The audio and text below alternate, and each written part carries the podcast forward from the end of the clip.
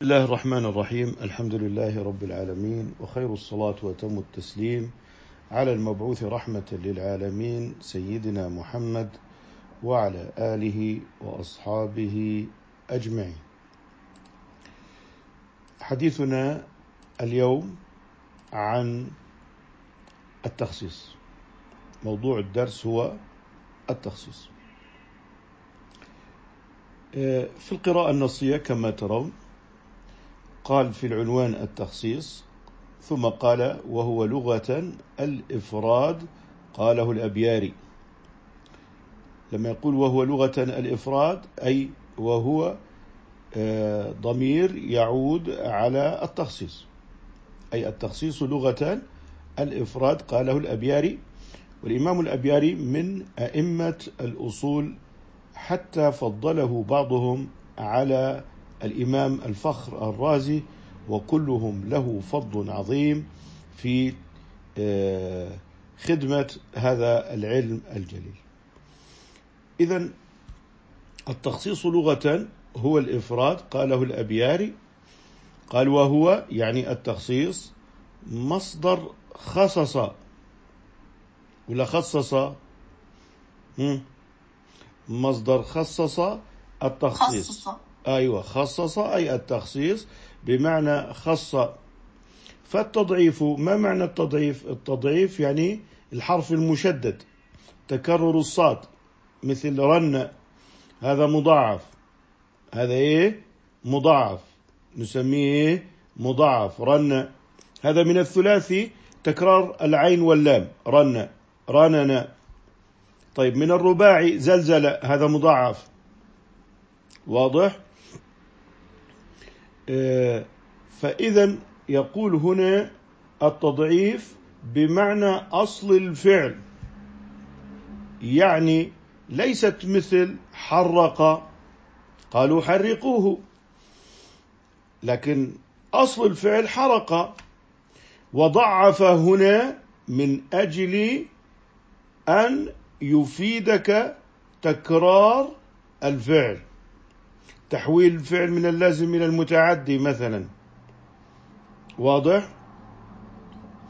يعني شمت مثلا آه، ضرب هذا يعني يفيد تكرار الفعل يفيد تكرار الفعل. أما أصل الفعل ضرب أصل الفعل حرق فيريد أن ينبهك إلى أن التخصيص ليس فيه كلمة التخصيص ليس فيها كلمة دلالة التكثير كما ترى هنا. التكثير موجود في حرق لأن أصل الفعل حرق فنضاعف للتكثير. رجع رجع رجع للتكثير. حرق ضرب. واضح؟ يريد أن يقول لك لا تتوهم أن تكون كلمة التخصيص بمعنى التكثير. لماذا؟ لأنه في الأصل الفعل مضاعف. في بنائه الأصلي في بنائه الأصلي مضاعف فلا يدل على التكثير. إذا قال لك فالتضعيف هنا بمعنى أصل الفعل. دون دلالة على التكثير. الذي تفيده هذه الصيغة. أي صيغة؟ صيغة التي فيها التضعيف ضرب وحرق. إذا يقول لك هذا مضاعف في بنائه الأصلي وليس مضاعفا للتكثير. إذا صار عندي الفعل المضاعف في بنائه الأصلي مثل خصص خص واضح؟ خصص وخص. تمام؟ فهنا هذا ليس فيه التكثير. واضح الكلام؟ واضح دكتور.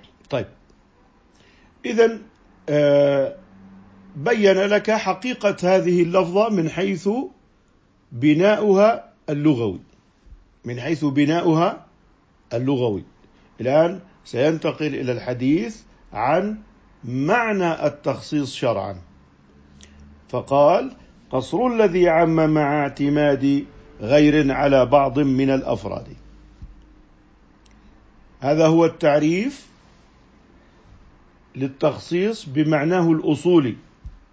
بمعناه الأصولي. قال يعني أن التخصيص اصطلاحا هو قصر العام على بعض أفراده بأن لا يراد منه البعض الآخر بالحكم. ماذا نفهم من ذلك؟ نقول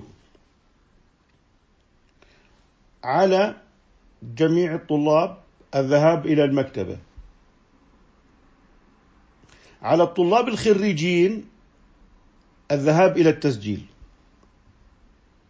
لاحظوا لما قلنا على جميع الطلاب الذهاب إلى المكتبة فهذا شمل كل الطلاب. سواء كانوا خريجين أم كانوا غير خريجين. طيب لما قلت أما على الطلاب الخريجين فعليهم الذهاب إلى التسجيل أو مراجعة التسجيل اذا أنا أخرجت الطلاب الخريجين من العموم وجعلتهم تحت حكم آخر. كانوا قبل التخصيص تحت حكم الذهاب إلى المكتبة. فأنا قمت بإخراج هؤلاء الأفراد من تحت حكم الذهاب إلى المكتبة فصار عندي أنني قصرت العام على بعض الأفراد. تمام؟ فأصبحوا غير مرادين بالذهاب إلى المكتبة. هذا معنى قوله بأن لا يراد منه البعض الآخر بالحكم وذلك القصر على بعض الأفراد لابد أن يكون مع اعتماد على غير أي دليل يدل على التخصيص. اذا أتينا ب آه، هذا المجموع الذي هو المجموع الكبير الذين هم جميع الطلاب وطلبنا منهم الذهاب إلى المكتبة.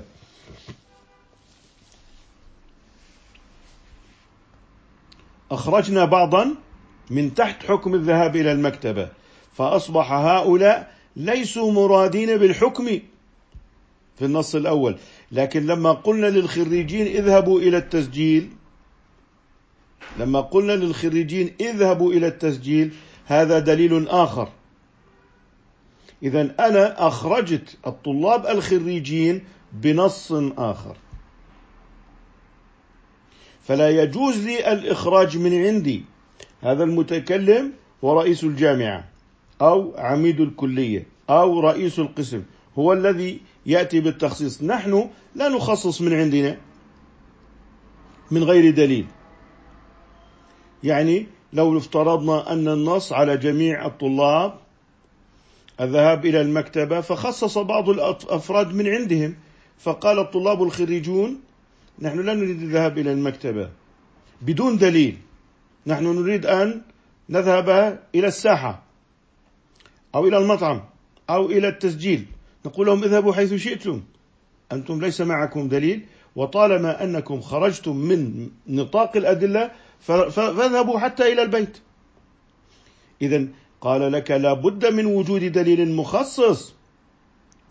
اذا قال قصر الذي عم مع اعتماد غير يعني أنت تخصص بالاعتماد على دليل. لذلك عندما نأتي بالدليل العام عندما نأتي بالدليل العام نقول لا يوجد مخصص يبقى العام على عمومه. ونحن لا نخصص من عندنا إنما نخصص بدليل شرعي.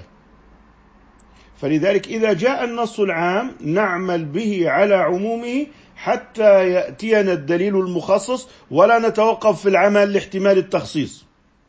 لا نتوقف في العمل لاحتمال ورود تخصيص. لا اعمل بالعام على عمومه. وإن لم يردك التخصيص.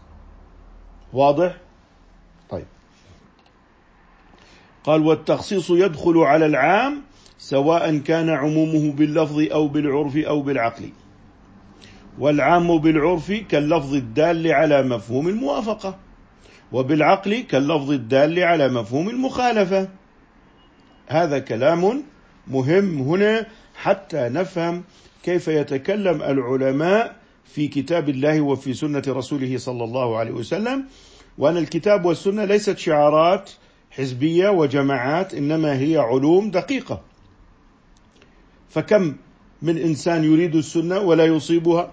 ويرغب بالاتباع ولكنه ليس متبعا. السبب التفسير النفسي الانطباعي أن الإنسان يأتي بنصوص الشريعة ويفهمها بحسب انطباعاته النفسية وميوله الشخصية فيصبح الشرع عندئذ تابعا والإنسان متبوعا وهذه أنسنة الشريعة وفقدان لهذه الشريعة لكونها من عند الله سبحانه وتعالى.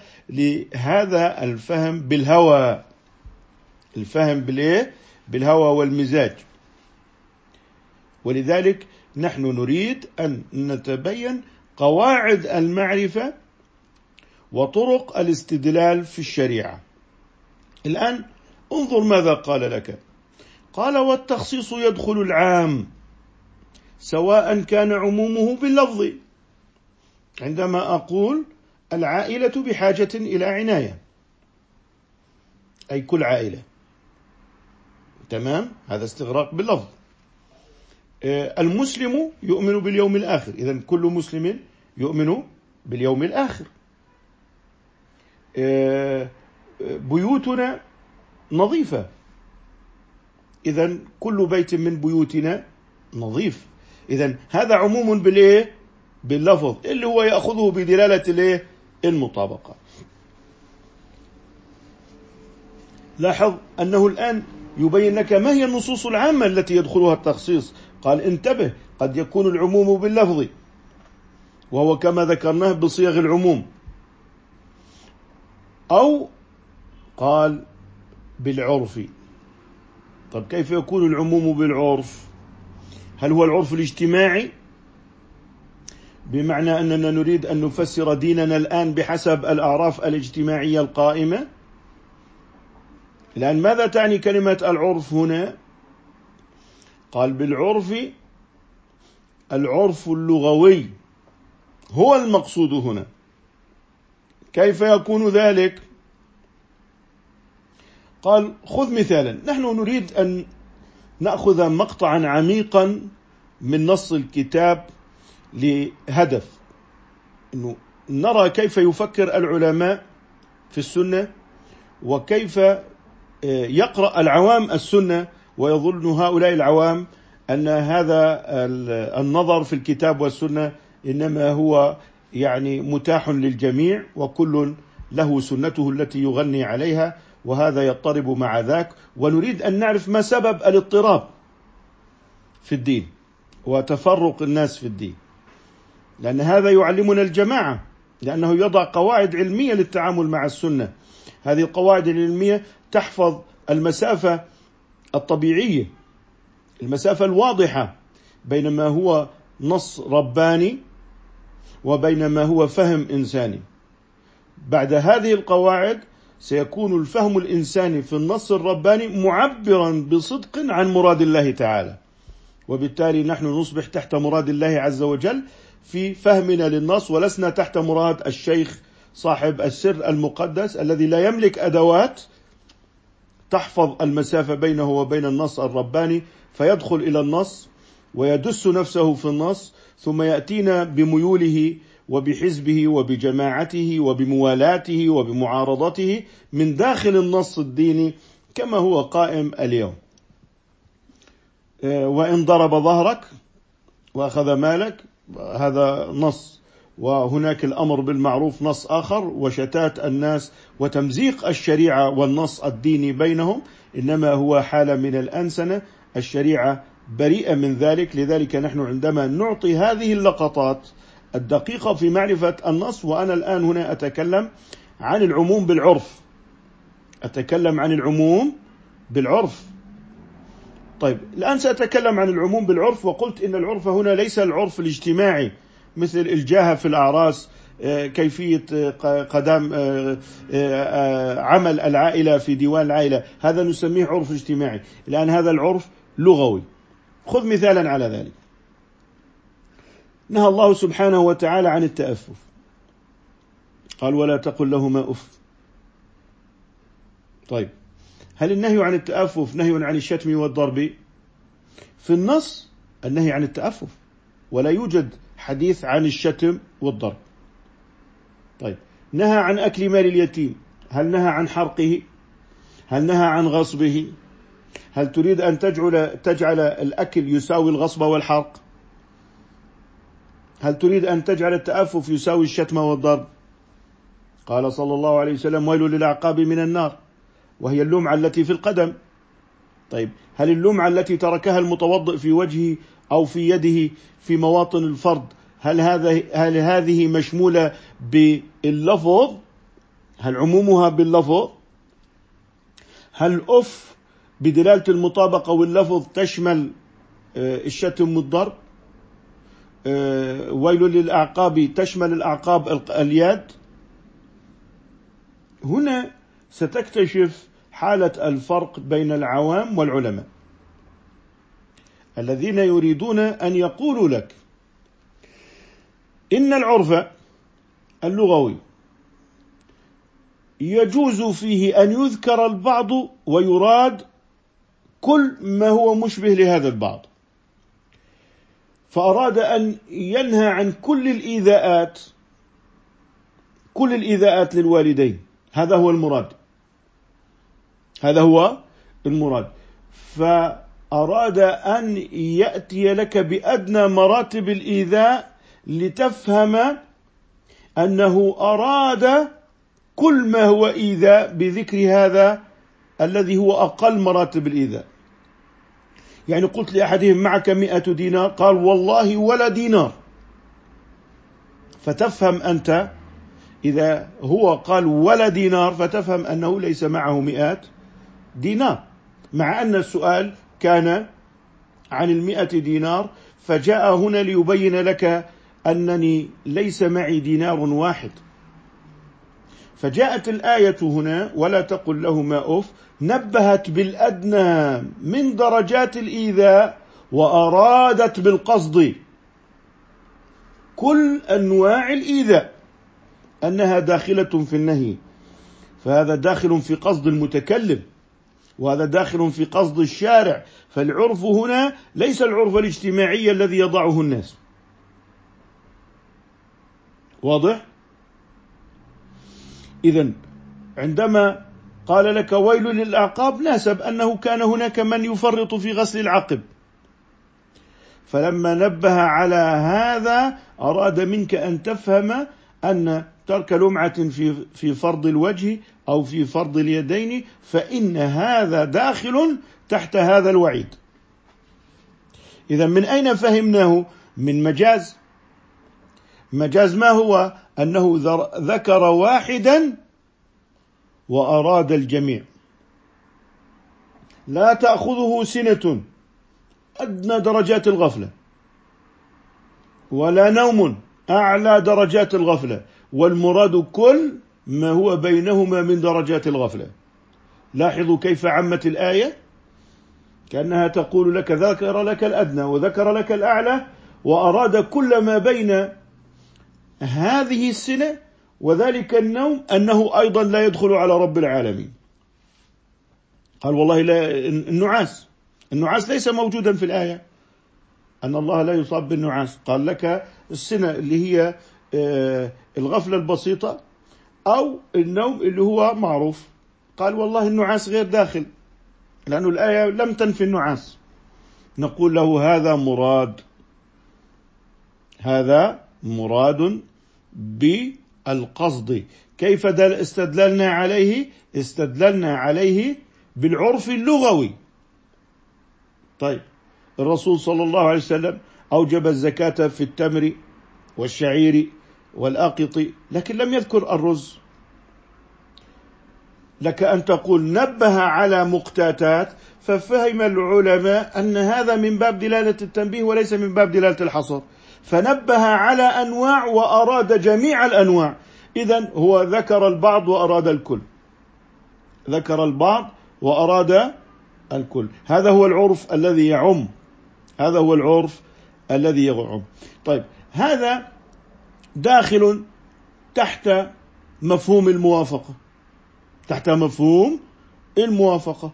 يعني أقول لك يفهم من تحريم التأفف يفهم منه تحريم الشتم والضرب. إذا أثبتنا حكم المنطوق وهو التأفف أن حكمه حرام. أثبتناه للمسكوت وهو الشتم والضرب. أثبتنا الوعيد الذي هو ثابت للمنطوق وهو الأعقاب.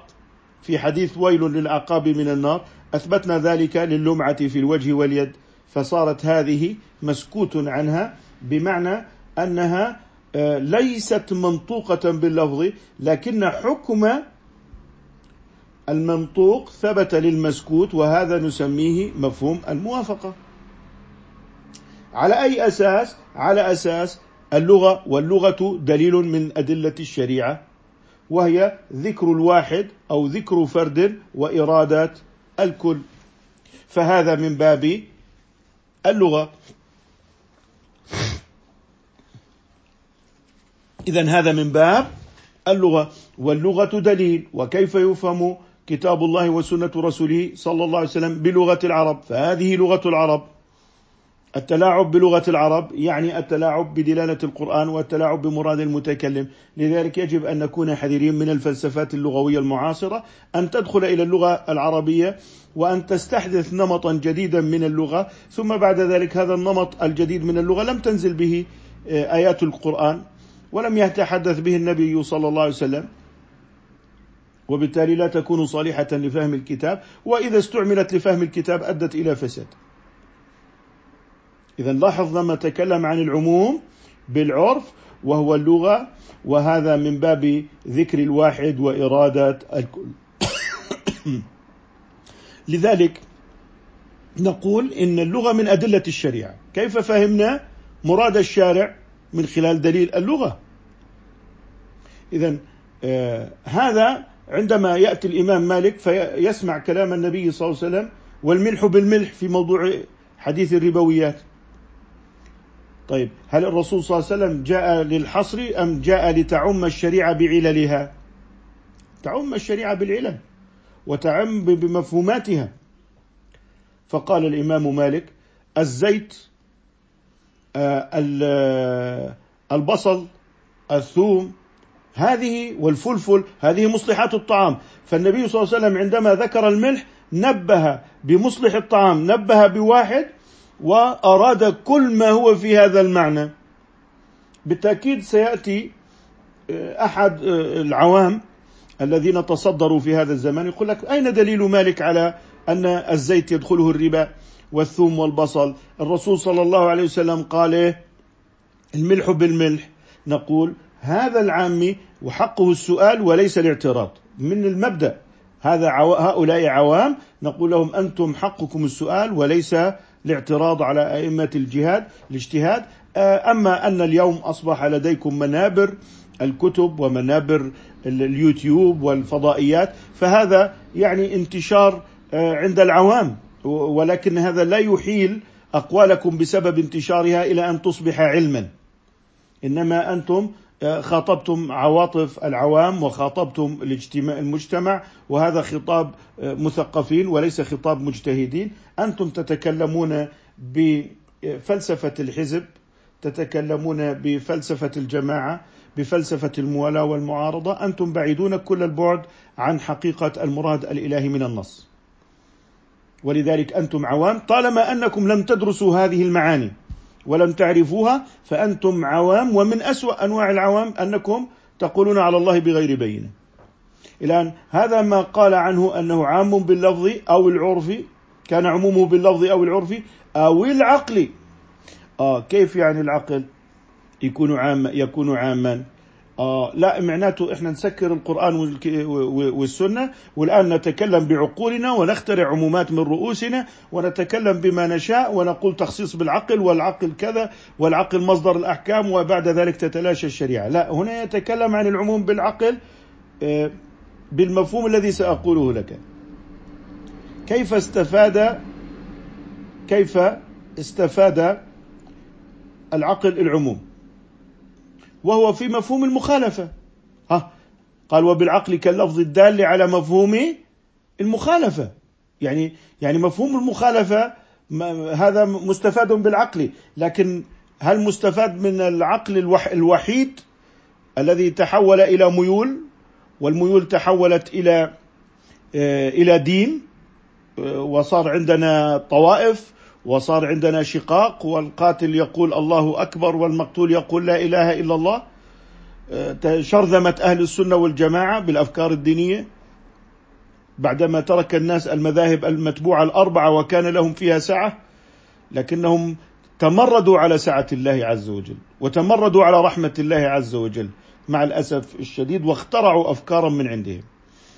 طيب الآن كيف يكون العموم بالعقل؟ نفترض أن النبي صلى الله طبعا وهذا قد قاله النبي صلى الله عليه وسلم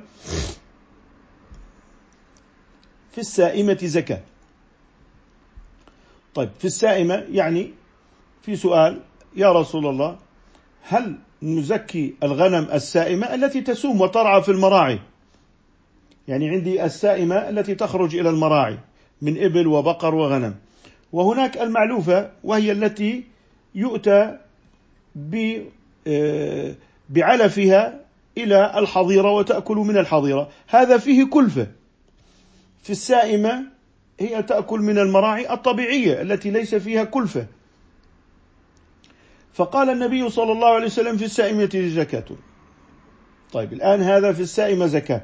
إذا السائمة عموم باللفظ. ال مع كلمات سائمة أصبح لدي السائمة أي كل سائمة زكاة. فالمرحلة الأولى فهم الإنسان العموم للسائمة من المنطق أي كل سائمة فيها زكاة. هذا هو منطوق النص. لكن هل النص تكلم عن المعلوفة؟ لم يتكلم عن المعلوفة. طب ما حكم المعلوفة؟ يا ترى هل هذا النص يفيد حكم المعلوفة أنها لا زكاة فيها؟ طبعا هنا أنا أتكلم عن تفكير الشافعي كيف يمكن أن يفكر في هذا الموضوع. لأن الشافعية ليس عنده زكاة في المعلوفة إنما الزكاة في السائمة. طيب كيف يفكر سادتنا الشافعية في النص؟ لأننا هنا في أصول الفقه نحن نتكلم عن المذاهب المتبوعة نتكلم عن الأصول عند الجميع. وبالتالي هذه آه، ميادين فيها يدلي كل مذهب بدلوه ويستفيد الجميع من الجميع ويثري الجميع من معرفة بعضهم بعضا. إذا لما تكلم هنا عن العموم بالعقل أريد أن أعطيك هذا المثال في السائمة زكاة العقل أو اللغة تدل على أن منطوق هذا النص السائمة كل سائمة فيها زكاة. هذا هو هذا هو المنطوق. كيف يكون العقل قد وصل إلى عموم؟ ليس في المعلوفة زكاة من هذا النص.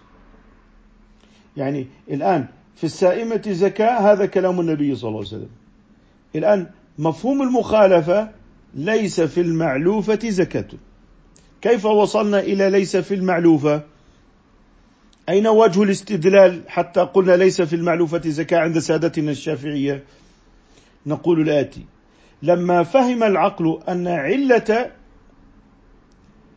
الزكاة في السائمة أنها ترعى بلا كلفة وهذه نعمة زائدة على المعلوفة التي تشتري لها العلف وتكلفك العلف فبما أن هذه العلة في السائمة هي نعمة زائدة على ما هي معلوفة فكانت علة زكاة السائمة هي السوم ونعمة السوم طيب فنظر إلى المعلوفة هل توجد فيها العقل نظر إلى المعلوفة هل توجد فيها علة السوم قال لا. إذا استنتج. علة ونظر إلى وهذه العلة مستنتجة بعقل المجتهد. بعقل المجتهد. إذا هذه العلة مستنتجة بعقل المجتهد. فلما استنتجت بعقل المجتهد وذهب إلى المعلوفة فلم يجد فيها علة السوم وهي تمام النعمة قال لا زكاة في المعلوفة إذا هنا يكون العقل فهم العموم في السوم وفهم العموم في المعلوفة فقال لا زكاة في المعلوفة والزكاة في السائمة إذا تعميم مفهوم المخالفة في المعلوفة وأن حكم المعلوفة نقيض حكم السائمة فإذا هذه وجبت فيها الزكاة هذه لا تجب فيها الزكاة فهذا استفيد بالعقل. لذلك نقول مفهوم المخالفة مستفاد من العقل لأن العقل يتعقل علة لارتباط الحكم بالوصف وهو في السائمة زكاة الوصف هو السائمة والحكم فيها زكاة. فلما تعقل ذلك تعقل علة وهي تمام النعمة بالسوم انظروا إلى العقل والنقل. ليس أن آتي بميول شخصية وأقول هذا الشرع غير منطقي. لا لا لا. هناك إبحار. وأي إبحار للعقل في النص الديني؟ عند أئمة الاجتهاد الأربعة. وهذا مذهب الشافعي وهو إمام البيان كما قلت لكم. أما الإمام مالك فعنده في كل أربعين شاة شاء هذا منطوق وهو أقوى من مفهوم المعلوفة. لذلك الإمام مالك في زكاة آه، الأنعام آه، تجب فيها الزكاة سواء كانت عاملة أم غير عاملة سواء كانت معلوفة أم سائمة. ففيها الزكاة.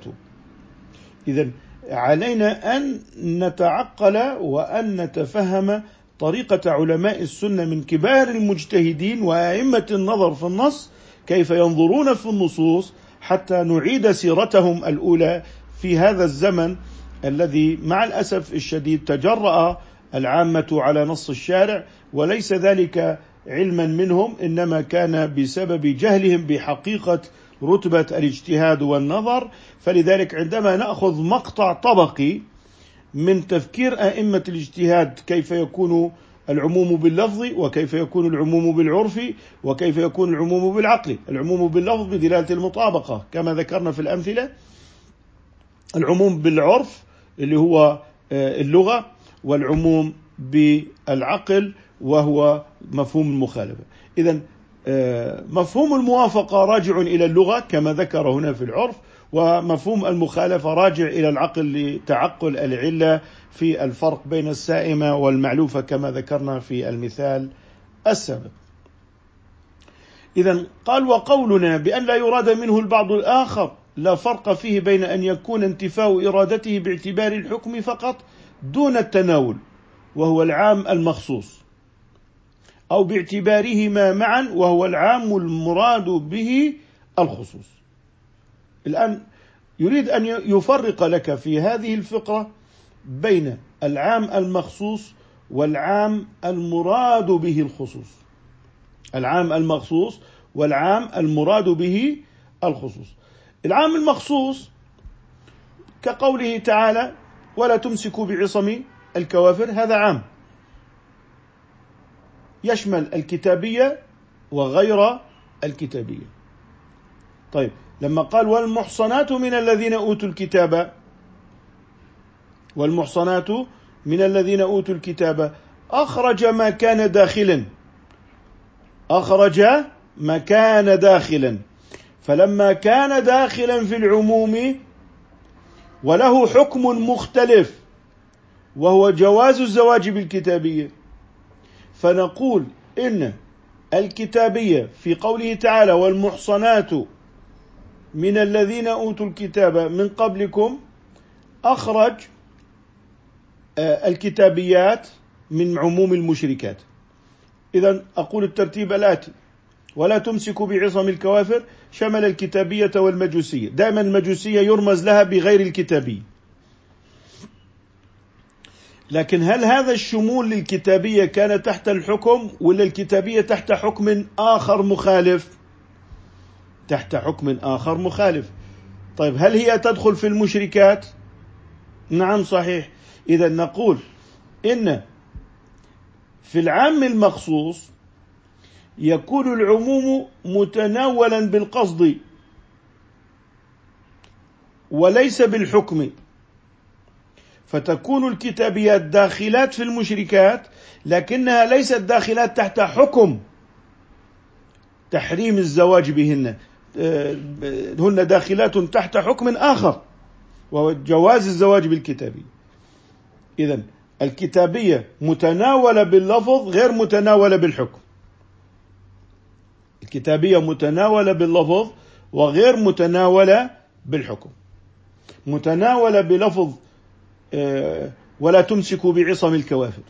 متناولة بلفظ الكوافر لكنها ليست متناولة بتحريم الزواج منها. لماذا؟ لأنها متناولة تحت حكم آخر والمحصنات من الذين أوتوا الكتاب من قبلكم. أي هي مباحة في الزواج منها. وفي المذهب هي مباحة مع الكراهة لنقص الأحكام. يعني الكتابية يعني ليست كالمسلمة في الأحكام. فربما تشرب خمرا وتأكل ما لا يجوز أكله في الشريعة. إذا في العام المخصوص الأفراد اللي هن الكتابيات داخلات ومتناولات بلفظ الكوافر لكنها ليست متناولة بلفظ التحريم بالزواج وهي ولا تمسك بل هي متناولة في الحكم بنص آخر وهو الإباحة في قوله تعالى والمحصنات من الذين أوتوا الكتاب من قبلكم. طيب هذا في العام المخصوص. طب والعام الذي أريد به الخصوص؟ العام الذي أريد به الخصوص ليس ال ال ال الأفراد فيه داخلات لا قصدا ولا تناولا ولا حكما. يعني في قوله تعالى تدمر كل شيء بأمر ربها. كل شيء بأمر ربها. هل هي داخلة السماوات والعرش؟ داخلات في النص ليست داخلات بالمرة. لا في التناول ولا في الحكم.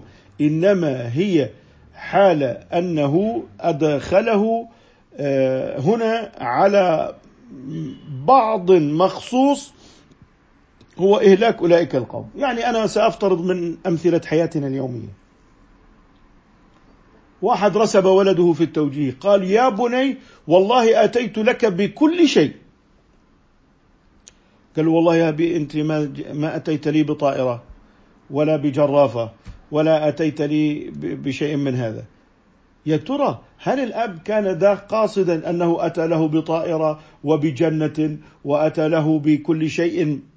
لا.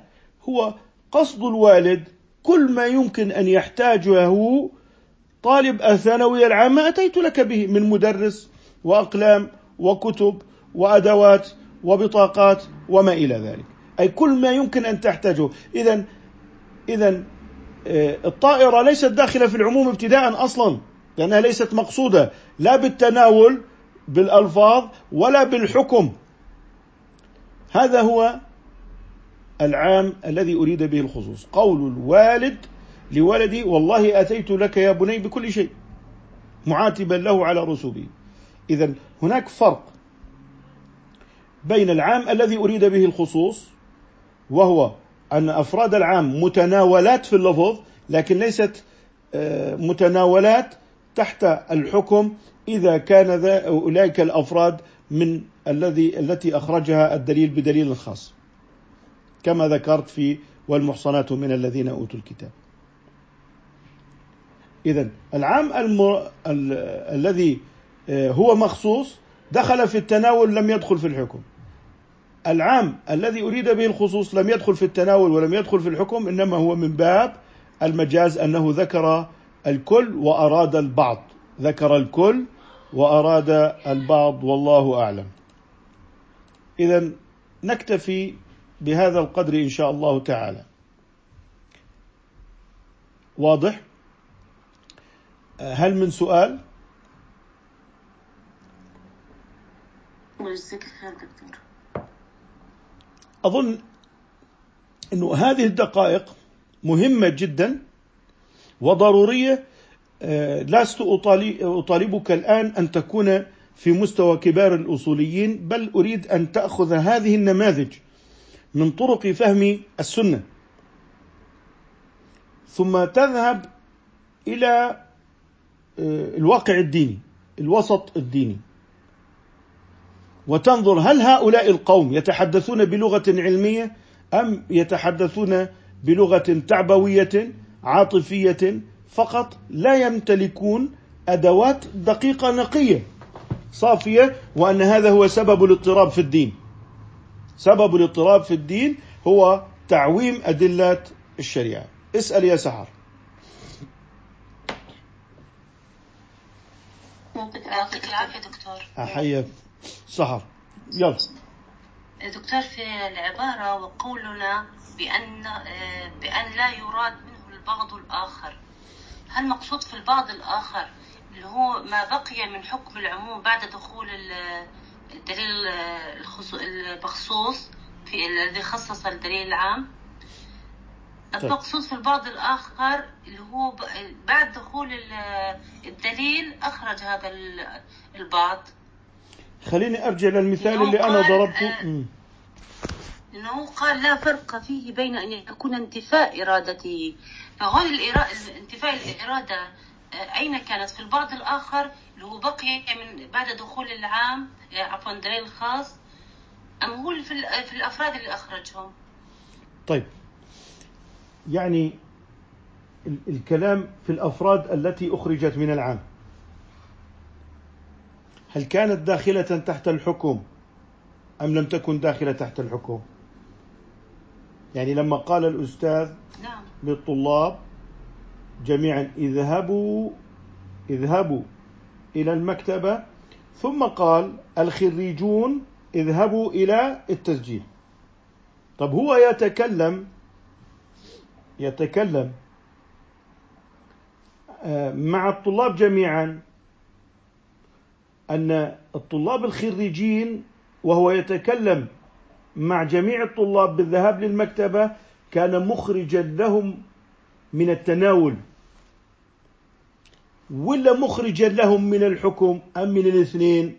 إذا من الاثنين فهو عام أريد به الخصوص. إذا كان مخرج لهم من الحكم فهو العام المخصوص لأنهم يكونون داخلين بالقصد.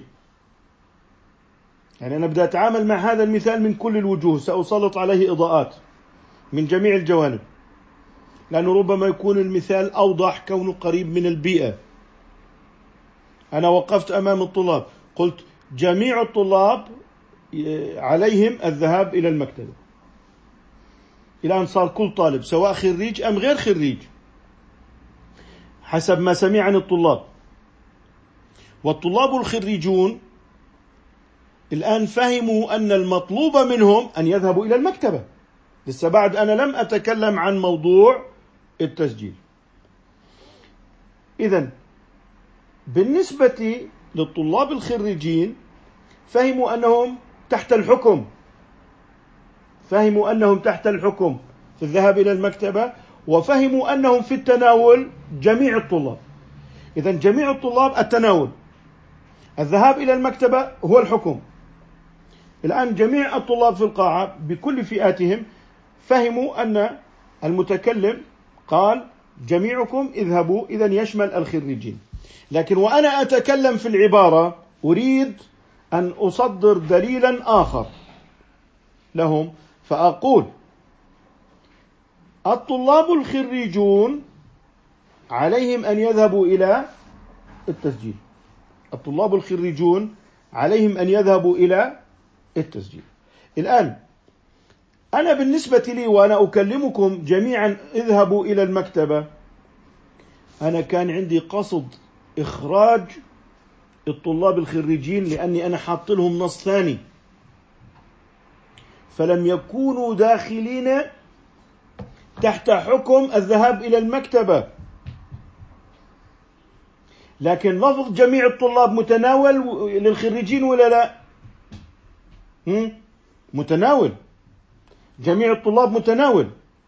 هذا يصبح عندي عام مخصوص. يصبح عندي عام مخصوص لماذا؟ لأن جميع الطلاب عندي كلفظ متناول للطلاب الخريجين وبالتالي هذا النص أنا أستطيع أن أقول إنني بوصفي أنا المتكلم إنني عندما قلت جميع الطلاب وعندما قلت إن جميع الطلاب مكلفون بالذهاب إلى المكتبة والطلاب الخريجون بالنسبة لللفظ جميع الطلاب مشمولون هذا عندي نص عام ثم أخرجت من التناول ثم أخرجت من التناول. بعض ما كان داخلا لاحظي بعض ما كان داخلا وهم الخريجون كانوا داخلين تحت التناول. بعض ما كان داخلا هي مهمة. فأخرجتهم وخصصتهم بحكم آخر وهو الذهاب إلى التسجيل. إذا انتهى العام المخصوص. الآن أنا سأتكلم بالعام أريد به الخصوص. وأنا أتكلم معكم وأقول لكم جميع الطلاب اذهبوا إلى المكتبة. أنا كنت بقصدي لا أشمل الخريجين. وبالحكم لا يشمل الخريجين. فلم يكن الخريجون داخلين في التناول ولا في الحكم. إنما أنا خصصتهم بالقصد وأنني أردت أن هذا عام مخصوص عند الكلام. عند الكلام عند الكلام.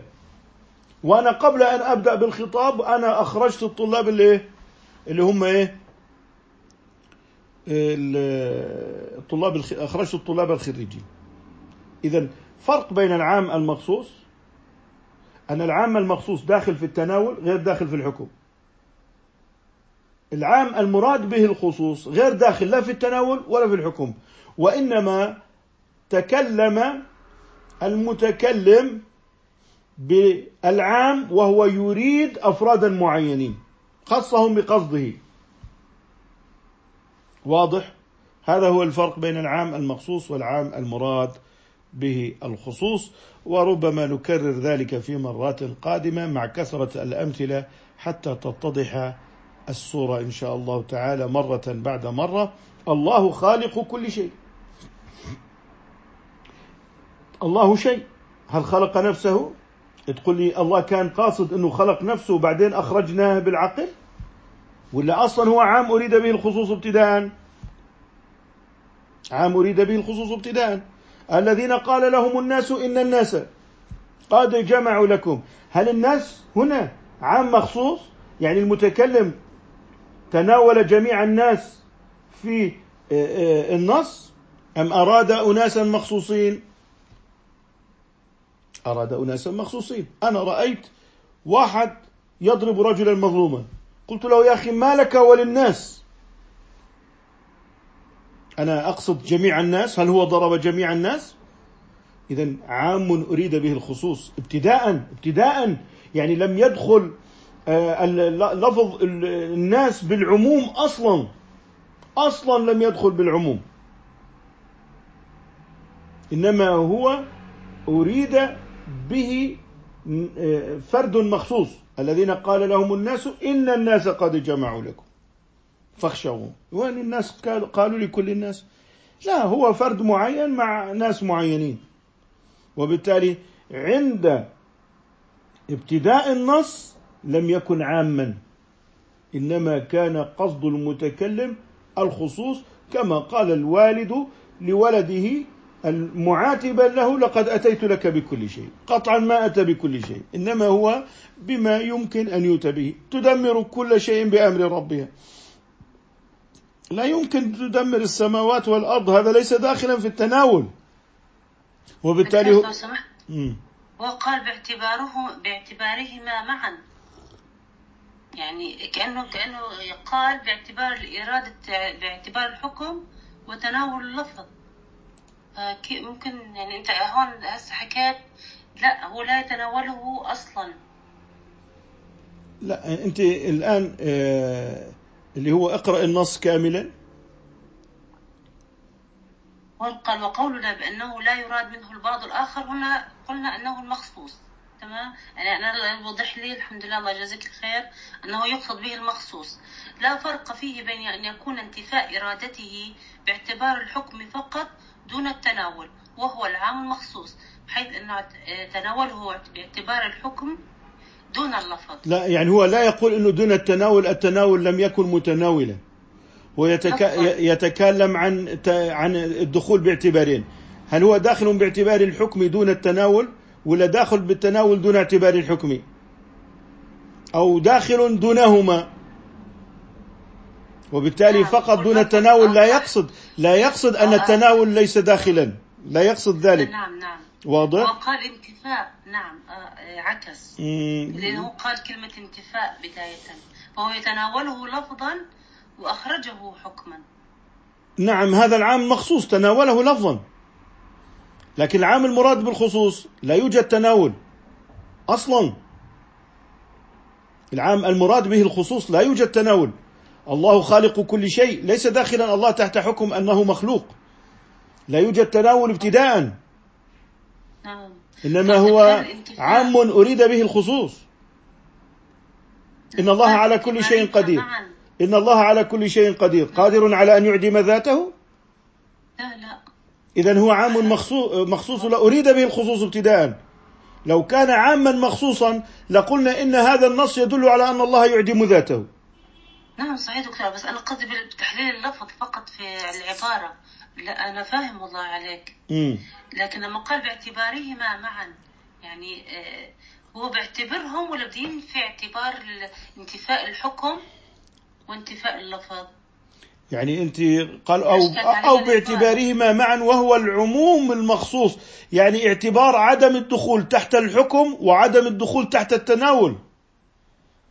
لأنه هو الانتفاء بيتكلم عن الانتفاء انتفاء الدخول لاحظ هاي؟ نعم، انتفاء. الدخول اللي هو في التناول وانتفاء الدخول تحت الحكم.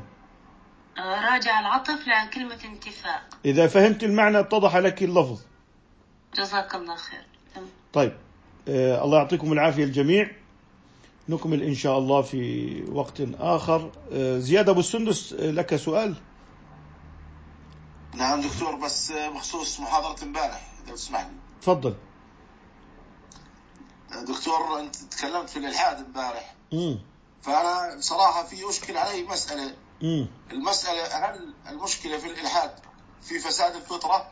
وهل تفسد الفطرة؟ أم المشكلة بالنسبة للإلحاد؟ المجتمعات لا لا. وتفككها واجتماعيا واخلاقيا. الفطرة لا تفسد. الفطرة دليل لا يفسد. لأنه لو فسدت الفطرة لانتفى التكليف الفطرة لا تفسد. هذا تنك انتكاس الفطرة. ده كلام خطابي. إحنا إحنا ما ما, ما بيلزمش. الفطرة العرب لما ذكروا بالفطرة وأدلة الفطرة انصاعوا للفطرة. ولم يمتلكوا إلا أن ينصاعوا للدليل. كيف تقول إن فطرتهم منكوسة؟ الفرعون لا يوجد فيه لا يوجد من هو أشد تمردا من الفرعون. لما ذكر بالمعجزات الدامغة انصاع لها وأذعن. النمرود فبهت الذي كفر. كيف بهت؟ إذا كانت الفطرة منكوسة. الفطرة نهضت وتبينت الحق لكنهم عاندوا وكذبوا. هاي قضية انتكاس الفطرة ده كلام ثقافة. لا لا الفقرة الفطرة دليل قائم. لكن قد يعني ينبه عليه إذا كان الإنسان غافلا. في فينتبه. أما هو دليل حاضر. والله أعلم. نكتفي بهذا القدر إن شاء الله تعالى. الله يعطيكم العافية جميعا وبارك الله فيكم ونفع الله بكم. ونسأل الله أن يعلمنا وأن يفقهنا في ديننا. والسلام عليكم ورحمة الله وبركاته.